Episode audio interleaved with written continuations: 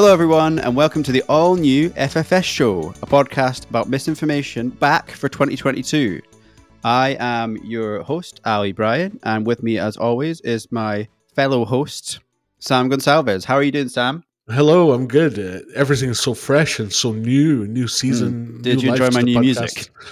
It is uh, only the anthem of the summer to come. It's the post-pandemic dance anthem, and I'm excited for it to be played everywhere. Basically, Yeah, yeah, yeah. You'll be hearing that all the, in all the big nightclubs. Uh, yeah. What's I, the don't go, I don't go to nightclubs, but I will assume that that's the case. no? What's the Lemmy tweet? That's like Yeah, yeah. Sound of the summer. Son of the summer. Son of the summer. Yeah.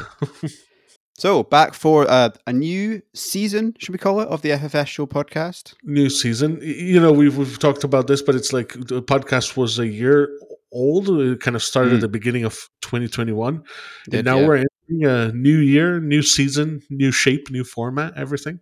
Same old pandemic.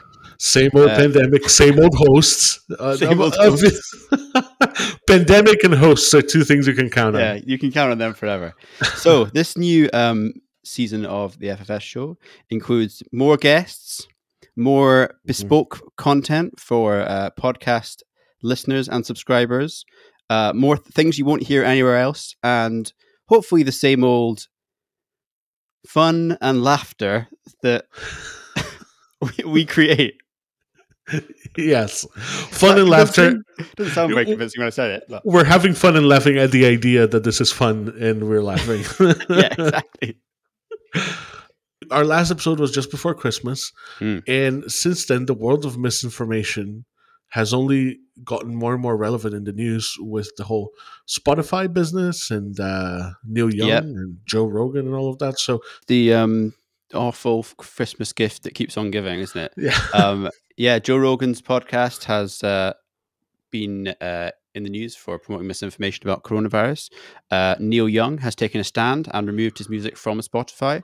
This podcast is still available on Spotify. We have to admit Still that. Um, we are not in the position to make calls like that. things are awkward with Neil Young between us and Neil Young. yeah, it's going to be really awkward. Neil He's Young. icing us out. Yeah, yeah, exactly. Originally, we were going to get Neil Young to perform an all new jingle, but he has rejected us at last minute. that's right. So, Ali, we put out a fact check last week. Can you tell me a little bit about what the fact check was? Yeah, so the fact check was uh, a claim that was in a US alternative media site called Blaze Media, Uh-huh. which uh, suggested that data from Scotland was showing that the COVID 19 vaccine had so called negative efficacy, um, Right. essentially because data was showing that the case rate is higher among people who've been vaccinated twice than it is among Uh-huh. unvaccinated people, that shows that the vaccine is in fact causing cases and causing worse Right. outcomes for people. people who have the vaccine allegedly are more likely to get COVID. Yeah, more likely to get COVID, more likely to have bad outcomes from it. Right, right, right. And, and this is an interesting fact check actually because it um it, it's this piece of data from Scotland that has had quite a significant impact in other countries, especially Yeah. North America. Yeah, well, it's an interesting sort of microcosm of things that happen quite often with this sort of data and with this sort Uh-huh. of uh, misinformation. Particularly during COVID, we've seen a lot of data or videos from other countries being used to back up points Right. on each side. So, you know, anti-vaxxers will quite often use information from other from other countries. So, for example, it, this as a this is Scottish data that's being um, Right.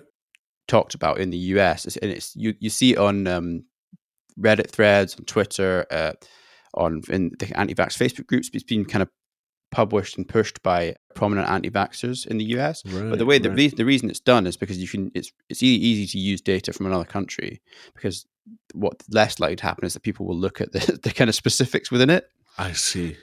So let's talk about this data. Does it Hmm. uh, what does the data say? What they've done is they have they have looked at um, the data from Public Health Scotland, which is which publishes the statistics on COVID case rates and outcome rates, etc., etc. They have actually accurately published that data in terms of the numbers which they have suggested. Although the numbers they suggested were um, experimental and have been updated, but they're broadly in the right place.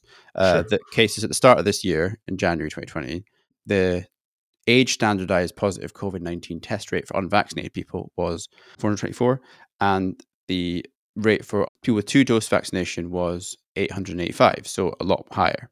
Right. Well, what they said in terms of the data which they jumped off from was accurate. What they said about it is not. Right, because the the question here that you put in the fact check is that it's not necessarily about the the, the negative efficacy, but it's about the kind of data that they collected, right? So so what's what are the caveats to what this data is saying that that these groups that are sharing it are not paying attention to? what these groups quite often are using and what these promoters use, they'll just compare two raw numbers in order right. to make judgment about the effectiveness of the vaccine. Yeah. Even the, the, people who put together the Public Health Scotland report said not to do that, and it shouldn't be. This data shouldn't be used as a way to measure how effective the vaccine is. Right. First of all, it's worth mentioning from on the top that we know based on you know loads of peer-reviewed studies that the vaccine is effective. It's effective in stopping you or reducing the impact of COVID 19 and stopping you from having negative uh, side effects and, and dying. Uh-huh. Um, it also has some uh, efficacy in stopping people from getting the virus in the first place. There's a lot, I mean, studies, numerous studies have suggest have shown that. Yeah. Comparing the two groups, why that's misleading is because while the data breaks people up into their vaccination status, there's loads more potential differences between those groups rather than just that status. Right, right. So just to say, oh, X number of people are vaccinated and and look at the numbers versus Y number of people are unvaccinated, look at the numbers, uh-huh. isn't it's not good statistics. Yes, yeah. PHS data points us to uh, the UK Health Security Agency, who which kind of gave a few examples of why these two groups can't really be accurately compared. Sure. So I'll go through a few of them. The First one is that people who are fully vaccinated broadly may be more likely to be taking the, the virus seriously, and then if they had symptoms, would be more likely to get tested, which means then right. they're more likely to appear in positive case data. Right. Secondly, people who were vaccinated first, so will have the highest dose vaccination, or two doses, three doses, etc. They were the people who were at biggest risk from COVID nineteen. So the people who came first, obviously, it was done by risk potential. So you know, over eighty fives, over ninety fives, people yeah. who were clinically uh, extremely vulnerable. Yeah. So even with an effective vaccine, you know, no vaccine works 100% of the time. They right, are right. there's going to be a small proportion of them who will yeah. still end up with significant symptoms. They may end up in hospital. They may have like comorbidities, which mean that they they have another illness that's going on at the same time, and so COVID right. doesn't help it. So that's a proportion of them will still end up in hospital, and some unfortunately will still end up dying. The other thing is that people who, ha- who have not been vaccinated are probably more likely to have caught COVID nineteen already. Okay. And if we know that catching COVID 19 does give you a measure of natural immunity. We're not sure, still not 100% sure how long that lasts, but it certainly has some impact in terms of your likelihood of getting COVID for a period after you've got it. Yeah. And another reason is that people who are vaccinated and people who are unvaccinated have different, different sort of behaviors. For example, people who are vaccinated may be more likely to be re-interacting with society a bit more. They might be like, okay, so I'm vaccinated now. I feel more comfortable to go out, go to the pub, go to this, go to that. You know, right. they've got their vaccine certificate, so they can go to big events, and you know, right. so then that might put them in more risk from catching COVID nineteen. Sure. And finally, it's quite difficult to know exactly how many people are unvaccinated in Scotland. That's one problem. Right. There's evidence to suggest the number of unvaccinated people who have the virus has been undercounted for the reasons okay. we stated already, and also proportion of the public who have not been vaccinated is possibly been overcounted. Okay, right. So that would mean that the rates, actual rates of infection among unvaccinated people would be higher than is shown in that data. So ultimately, what verdict did you, did you give to this claim? We ended up giving it a false. So while the data that they use in the claim is broadly speaking, it's the correct data, uh-huh. what they extrapolate from it is completely wrong. So right, right, right. That's quite a common thing in this sort in these circles is you get very sure. specific out of context data and use it to prove a point which is not does not um, come from the data. Ali, this week we have a brand new interview with mm-hmm. our podcast relaunch. Um, and this time around, you spoke to Jenna Corderoy, who's a journalist for Open Democracy uh, UK. She's in the investigations team over there. So, what did you all talk about? How how was that chat? Yeah, it was great. It was great to have Jenna on. I spoke to her about the lack of transparency in the UK government, um, how difficult it's been to, as a journalist, uh, working with freedom information law to try and find out information. The secretive clearinghouse, which is a quasi government department that helps to coordinate FOI responses and how impact that has, and also some of the lack of transparency around Partygate and the report, which has been released by Sue Gray. What means do the government use to shield themselves from transparency? Speaking from my experience, um, because I tend to specialise in freedom of information requests, where you can put a request into um, government departments to to disclose information like data. Um, I think it, the way they shield themselves there is by not responding to requests or refusing them on the most illogical grounds. Um, uh, also, another way of how the government um, shields themselves from transparency is not publishing data in a timely uh, fashion. So we have um, with at least central government departments, we've got government transparency data. So things include like uh, publishing ministerial meetings and what gifts and hospitality they've accepted. But often that's published late and sometimes it's incomplete, or we don't, we just have sort of the bare, you know, details. And I mean, it's not a particularly great scenario considering all the lobbying scandals that we've had recently. obviously, the rules in Scotland and England are slightly different, but we know that the thrust of the law is to kind of to sort of open up and increase transparency. But do you think ministers and people in government now are anti FOI and anti transparency? It's looked upon quite negatively within within government, and I think that that's you know that that could possibly extend to Scotland as well. But I think, uh, in my experience, um, it, it's it's not I think a positive thing for them. Um, I mean, we had Tony Blair when he introduced the Freedom of Information Act. He he called you know when he reflected upon that, he called himself what a, a foolish, irresponsible nincompoop.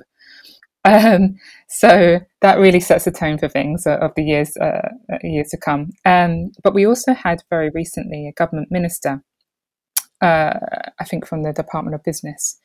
Um, he he sort of stood up in um, I think it was the House of Lords and and called the Freedom of Information Act a truly malign piece of legislation. I mean that's from a government minister. I mean comments like that is incredibly unhelpful not only is there the way they uh, treat FOI, but it's also making policy plans in ways that are, are difficult to pick up via FOI.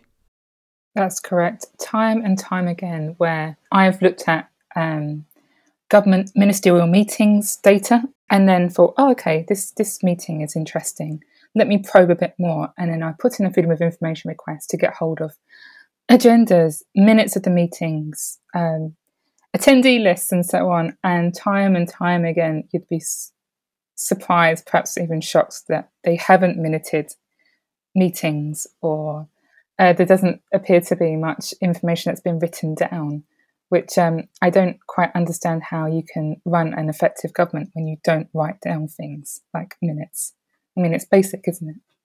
I think one of the things uh, we've been really interested in uh, some of the work you've done on is the so-called clearinghouse the uh, quasi government department. Uh, I wonder if you could explain what that is and explain why it's such an important part of this kind of conversation. Within uh, the Cabinet Office, uh, the Cabinet Office is actually uh, it has got it looks after FOI policy. So within the Cabinet Office, it's got a unit called the Clearinghouse, which, uh, according to the government, they it coordinates freedom of information responses across Whitehall. So, for instance, if you send a Freedom of Information request to the Department of Transport, that might be flagged to the clearinghouse, uh, especially if it's so called sensitive, or if you send the same request to the Department of Transport and let's say to another uh, government department, because those requests might be flagged to the clearinghouse because they're considered round robins. And the clearinghouse, which we don't know how many people are in it, what their expertise are, and so on. But they give advice to other government departments on how those uh, requests should be responded to. Now, so uh, the government says, okay, we need this unit because of we need coordination, we need consistency with our FOI releases. I, I mean, you know, you might think that's that's all reasonable, but really it, it's not. It is far from it. So this unit, um, until we published our investigations Clearinghouse, this this unit has been operating completely without scrutiny and accountability for years. It's been in place since 2004. They um, the government has hard, you know, it's hardly published any information about it. It wasn't until we published our investigation that they decided to, oh, let's publish something about the clearinghouse on the government website. We've discovered that um, really the requests that are being flagged to this clearinghouse are mainly from journalists, campaigners, activists, researchers. So it feels like we're being singled out. Um, and another thing that strikes me uh, with a lot of concern is that the advice I've seen from the clearinghouse to other government departments is poor. It's really poor. It's brief and poor. Um, and government departments have just followed it. Um, so that you know, if you're given poor advice and you follow it, that, that's only going to add to the frustration to the requester. Um, it has caused delays. Um, I've seen e- email chains where um, the clearinghouse is not responding to other government departments' uh, emails. Um, I've seen the clearinghouse, um, or we've got it in, in black and white, circulates uh, lists of FOI requests around Whitehall, and they contain the names of um, journalists. This this has operated without any transparency whatsoever. Could it be said it's sort of like running uh, interference for the government? I believe it interferes with with, with requests. I really do. I'm going to uh, link around this conversation to the ongoing Partygate scandal and the report that's just come out this week, or partly come out this week from Sue Gray, but her role uh, in government is ironically not a very transparent one. I've read many pieces where you know she uh, it's said that she's a very uh, you know force to be reckoned with, but I don't I don't see that as being an independent role. Really, we needed someone to to be away from from that that culture that's seen, but also from a freedom of information sort of being from that world. Um, I am concerned about Sue Gray's reputation in terms of transparency as well, and um, and her role in freedom of information requests. At Open Democracy, we published two stories very recently on, um, I suppose, Sue Gray's uh, role in, in freedom of information. So, um, a campaigner uh, who has been seeking justice over the infected blood scandal uh, sent a freedom of information request to the Treasury, which uh, then was actually flagged to the to the Cabinet Office, the Clearinghouse, and within those emails, um, we saw the Clearinghouse consulting with Sue Gray, um, and who I think Sue Gray was not really in favour of releasing the information that this campaigner was trying to get.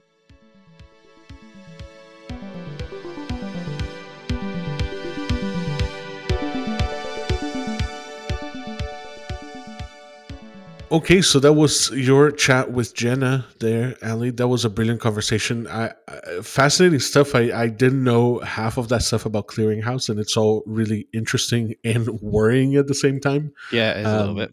Yeah, so it was really good to hear, and, and Jenna's work is brilliant. So do go do go check her stuff out over at Open Democracy. Yeah. Um, now we have one more segment in the podcast mm. today.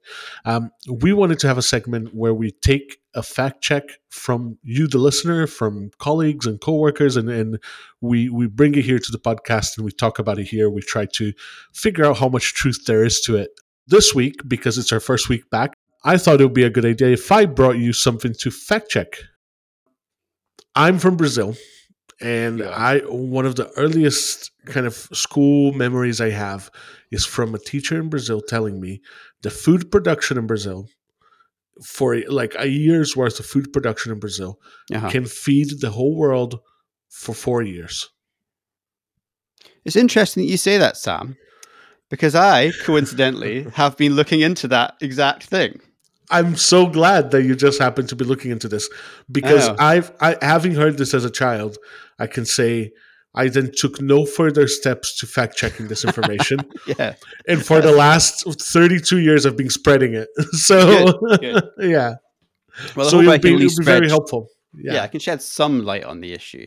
Okay. Um, the first thing I think it's worth uh, mentioning is that, as far as I can tell, Yeah. It's not true.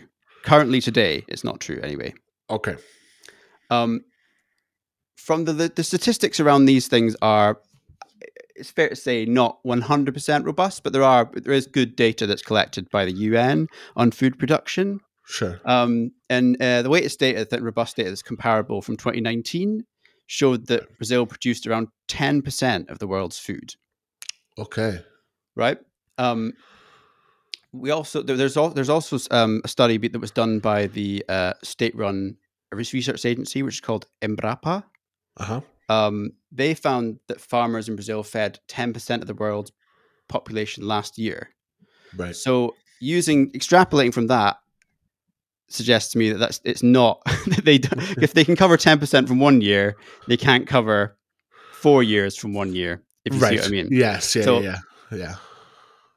Unfortunately, I can't say for, for exactly sure at the exact point when you were told that what yeah. the proportion of Brazil's food, the food Yes. they uh, were producing was, but it certainly seems in recent years that it's not true. Not Um, case. Brazil is one of the world's biggest food producers. Um, Uh-huh. China appears to be the highest, Okay. um, and India, I think, is second. Then Brazil is third, depending on how you view it. If the production of food is done by weight, it's also measured by value. right. And Brazil's production uh, by weight is higher than it is its production by value. Yeah. But also, it's a but it's a very interesting subject contextually because Uh-huh. obviously Brazil during the pandemic has slid back into quite significant food insecurity Yes. uh, areas of Brazil. So it's a country that one of the world's biggest food producers, right. and right. yet many people in Brazil live Yeah. with food insecurity. Well, it's interesting because I think that's that might have been the exact point that my teacher back in like primary school was Yeah. making was that you know it's i I lived in São Paulo and, and you see a kind of stark um you know like difference people living in the streets people you know like giant like shanty towns and favelas but also Mhm. some of the richest kind of you know like condos like you've ever seen so there's a huge like disparity in terms of wealth and i think her point was to the effect of like look we're being we're able to feed so much of the world or you know the world this many times Yeah, but not able to feed ourselves you know i think that was the kind of point that that she was trying to make which i guess could still stand in a certain way yeah still stands. The Tory MP Marco Longhi, who is Uh-huh. uh, trade envoy to Brazil, he said just the end of last year that Brazil produces 25% of the planet's food. right Full facts are our friends in uh, England, the UK, Yeah. looked into this and found that the, his statistics were wrong. And they tried, they asked him where the figure came from, and they couldn't find it. okay But searching Google for the question, found a 2005 essay that was submitted by an, a high school student from Iowa, but doesn't but doesn't source that 25% figure. So wow hopefully he didn't get it from that Oh uh, website. But it's that could have been me that could have been like you. also would like to extend you're like a, a kind of fact checking like fairy who like showed up when i had a question so Yeah, that was a coincidence. You have to say. that was a perfect coincidence we're just walking down the street and uh, i would like to say to the listener if you have a fact that you want checked something that you haven't managed to check Yeah, or something that you've been lazy about checking like i have and you've been just spreading misinformation left and right yeah, then get in touch with us you can reach us on social media yeah. Or you can go to factcheck at theferret.scot if you want to email there. perfect Um, yeah, anything you've ever wondered, uh, if there's ever been a claim that's sort of stuck in your head for many years, you've always wondered, like, is that true? We will do our best to have a look into it. Thanks everyone for listening to the first of the new season of the FFS show. Um, thank you to Jenna for uh, being our first interviewee and for her insights. keep reading our fact checks. We'll be back in a couple of weeks. But also, if you don't know much about the ferret, go look up theferret.scot. Yeah. We have regular investigations and reports from a, an amazing group of journalists.